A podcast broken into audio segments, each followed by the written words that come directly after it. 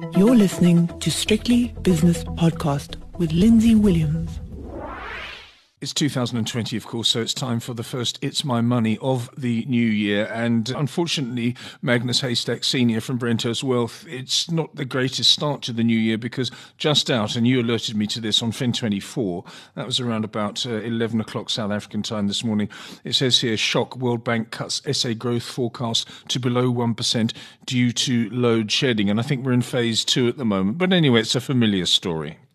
Yes, uh, good day, uh, Lindsay, and a great year for you and the uh, and the listeners to this the show of yours. Thank you. I think the World Bank is just confirming what we all suspect. I mean, you cannot have economic growth when your electricity supplier cannot supply uh, reliable power, and, and and and the fact that we had load shedding over over the Christmas period, leading up to Christmas for the retailers, which was bad enough and then when the factories are all closed, so it does indicate that the problems at Eskom are probably substantially bigger than we are led to believe. So you don't need to be too smart to work out. It's going to be a very tough year uh, in terms of the economy, especially manufacturing, farming, retailing, and possibly even mining. Although mining is, is benefiting from from very nicely rising uh, prices, but on a production level, it's going to be very tough. So, yeah, uh, just brace yourself. It's not going to be fun. Um, there's all kinds of rumors going around that you know we could be living almost semi-permanently with stage two to six load shedding for a very, very long time, and then you're not going to have much growth. No, and the thing is that we, we need investment into Eskom, short, medium, and long term. We need a short term fix to keep the keep the lights on, and, and some people are suggesting that it should be permanent stage one load shedding in order to relieve the burden. I don't know the technicalities of that, but that's what some people are saying. But it seems to me that uh, we, we need money to keep the lights on, but that money is not forthcoming, and so it's it's almost like a catch twenty two situation we have here. You know, it might seem uh, a stupid statement to make that we must have permanent stage two load shedding, but it will then allow uh, manufacturers and industrialists and even business people to plan, to know that in advance that's when the power is off and that's when the power is on. And human beings, what they are, they can work around it, but it's the unpredictability and the unreliability of, of, of the power supply that, that affects um, business confidence, consumer spending, and, and, and, and everything that we do with power. So it might not be such a bad idea after all. So let's have permanent stage two load shedding and use that period to fix the system. Otherwise, it can go to four and six very, very quickly. And that's when you get the body blows to, to, to business confidence and consumer confidence. Yes, you're quite right. I've always had this argument with people, and I've said it doesn't matter whether, for example, I'll use the Rand as an example here. It doesn't matter whether the Rand is 10 to the US dollar or 20 to the US dollar. As long as people know that it's 20 to the US dollar and there is stability rather than massive volatility, then that's fine because you can plan forward if you know that the Rand is at this this level. Uh, and the same, I suppose, is what you've just said with the load shedding situation. You know exactly how much you can use and when you can use it, so you can you, you can make provision for it. But if there's uncertainty, that's what stuffs us up. That's correct. You know, and, and in the area that I live in, you know, you speak to the small uh, retailers, shop owners, restaurant owners, and, and hairdressers and stuff. Not that I see a hairdresser that often anymore. I was going to say you know, that, they, yeah. I just go to pay my wife's bill. That's all I do. but you know, they say to you, "How do I plan? I have a full morning's worth of bookings. I can see ten clients in that period of time, and whoops, overnight it's gone, and then you lose you lose those clients and the turnover and the profits for life. So I think what's going to happen in the next month or two, we will see the uh, from a, from a tax revenue collection we will see the full impact of the uh, load shedding during the Christmas period because that was peak selling time for retailers, and that has just knocked tax collection very badly. Um, um, and, and we're going to see the numbers. I think it's going to again shock and amaze us quite dramatically. Yes, indeed. In fact, they've got the same situation. We're not alone in this regard because in the United Kingdom, they've had the worst retail year in recorded history. But anyway, let's not talk about retail too much now. The PMI came out yesterday while we're on the macroeconomic theme at 47.7, mired below uh, 50. And then again, that is just a reflection of lack of demand and also lack of supply when it comes to electricity, Magnus. Well, it's also confidence, you know. Uh, just uh, again, you know, referring to my own personal situation, I at one stage in the last three or four weeks, I was contemplating maybe trading in my my seven year old uh, uh, Range Rover, which was giving me no problems. Maybe upgrade, you know, for the. And then you sit down and you say, no, I, I don't want to do that. I'd rather keep my cash spare and, and, and deploy it somewhere else.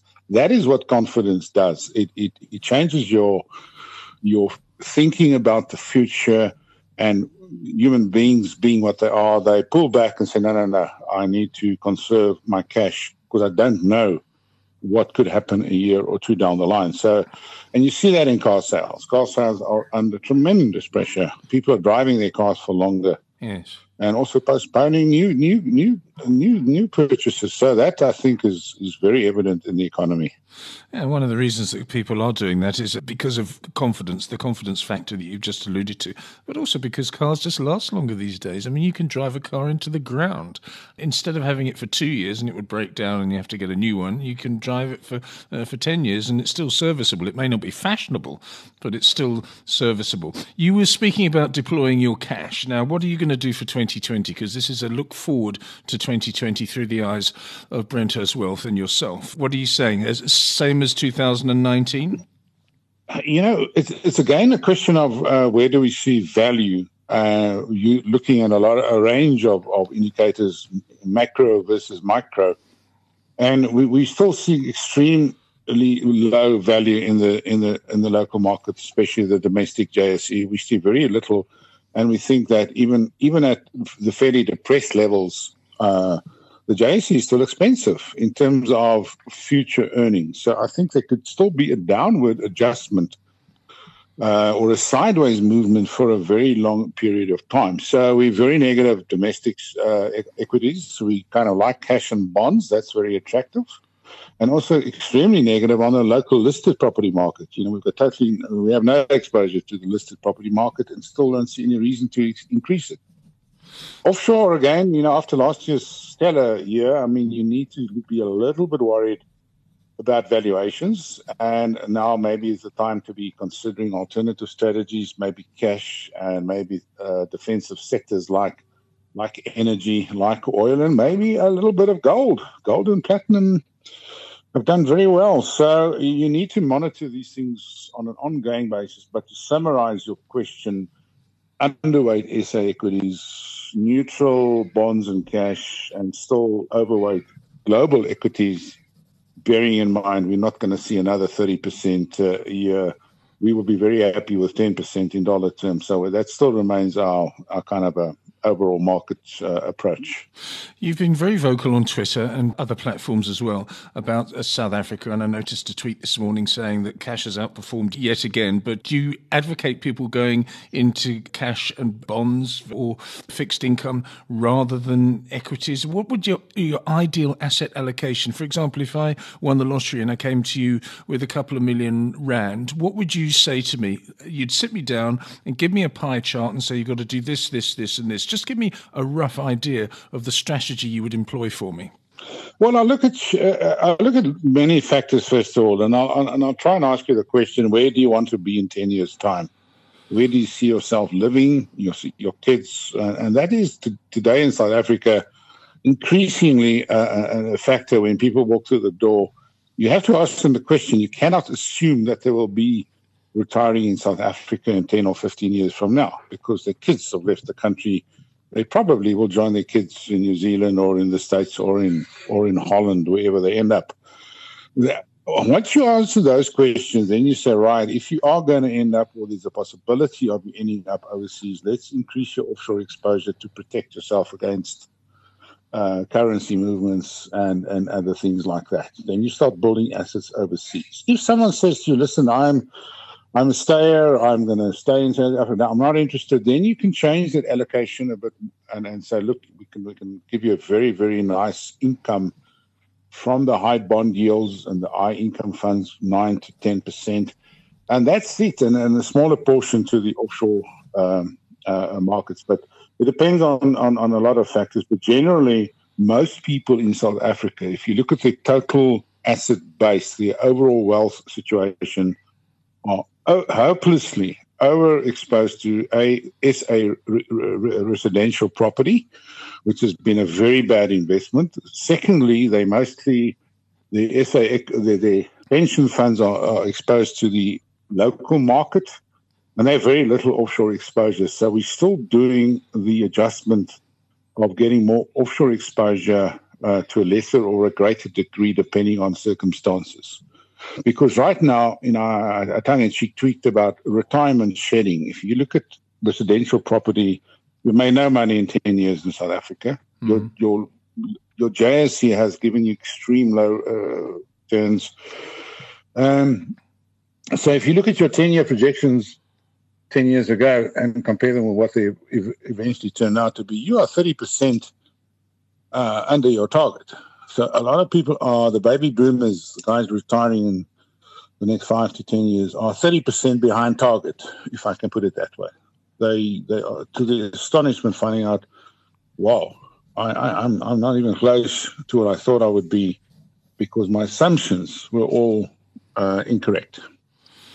You talk about a group of people called the Stayers, and well done to the Stayers because they may be right. They may be taking a contrarian view and they may be right in three to five years' time. Who knows? Let, us hope they will be. But on the other hand, you must sit them down and say, just in case, just in case things blow up, just in case we have to go with our begging bowl to the IMF, just in case we have to go there and the rand blows out to 20, 25, 30 uh, to the US dollar, you have to have a hedge against that. This should, even if you're a stayer, there has to be some sort of mitigating part of your portfolio just in case South Africa doesn't do as well as you're expecting it to do.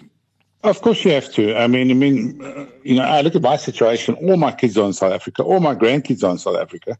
I do not want to leave the, the country, but um, most of my liquid investments have been overseas for ten years because I consider myself to be a global uh, citizen and a global consumer.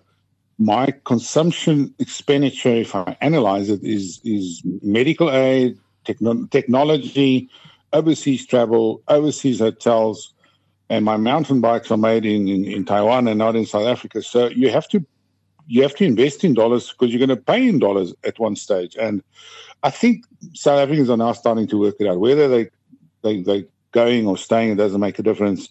They do spend a lot of money on overseas products. If I can take medical aid for instance, we all know at what rate medical aid uh, fees are rising. And that's imported directly from the United States, where you pay for technology, for skills. And if you're going to invest in rands to pay in dollars in 10 years from now, you're not going to afford it. So it's a fairly logical argument. So I would like to stay in South Africa for the rest of my life, but I do not want to be in a position where if it does fall apart, that I am a, a refugee uh, going back to Holland and saying, "Okay, I'm back." yes. True. You don't want to be you held. Know, you don't want to be held hostage by things that you can't control. I, I want to be words. helpless. I want to. I want to be in control of it, and that's that's a very mature approach to your little role in in, in, in the greater scheme of things. But to be continuously told everything will come right, and it's not coming right in many respects. Uh, uh, I, I just don't want to be in that position. Are you seeing any hope for the stayers? Are you seeing any sort of lights at end of tunnels or green shoots? You know, uh, Lindsay, if you travel through the Western Cape, if yes. you travel from Cape Town to Stellenbosch and then you go to Franschhoek and you go to Paarl and you go to Swellendam and, and, and those parts, George, uh, Mossel Bay, you are you think you're in a different country. The towns are clean, the roads are paved, there is an efficient uh, administration at the municipalities so the Western Cape is, if you do want to move in within the boundaries of South Africa, the Western Cape is where they are making it happen, and it works. I mean, I, I, I kid you not, I got a letter from a municipality in Nepal who says, Dear sir, we owe you some money. Please provide your banking details. So, you know, that blew me.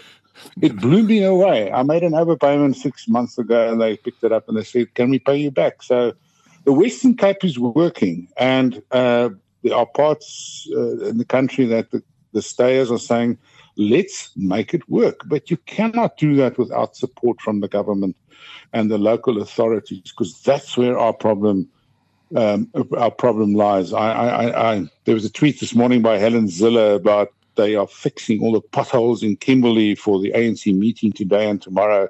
And I just tweeted back and I said, don't fix that big hole because that's not a pothole. yes, you see, you don't make yourself very popular, Magnus, do you, with that sort of thing? But, you know, uh, you're, you're, absolutely I'm, right. You know, I'm, t- I'm too old to be worried about that. I just feel that – and to be very serious, if if it's the role of a financial advisor, you, you, I think honesty and, and being true to the facts is, is is very important. It's like you going to your doctor, and the doctor knows what the facts are, and, and, and he rather spins you a wonderful story and things will be fine. Don't worry, you can smoke 20 packets a day and six beers a day, and you'll be fine. It's just the facts are the facts are what they are. I cannot change the facts. And if the facts change, I'll be the first one to say it. And uh, uh, it's not that I'm negative. I'm a very positive person, but the facts tell me if I want to build wealth, considering what South Africa is going through, it has to be somewhere else. And I don't like saying it, but that is the truth, is it not? No, it really is the truth. Uh, Magnus, thank you so much for your analysis and your uh, brutal honesty, as always. That's Magnus Heystek Sr., who is from Brenthurst Wealth, sometimes in Johannesburg. The views and opinions expressed in these podcasts are those of Lindsay Williams and various contributors and do not reflect the policy, position, or opinion of any other agency, organization, employer, or company associated with strictlybusinesspodcast.com. Assumptions made on the analyses are not reflective of the position of any other entity other than the speaker or the author. And since we are critically thinking human beings, these views are always subject to change, revision, and rethinking at any time. Please do not hold us to them in perpetuity.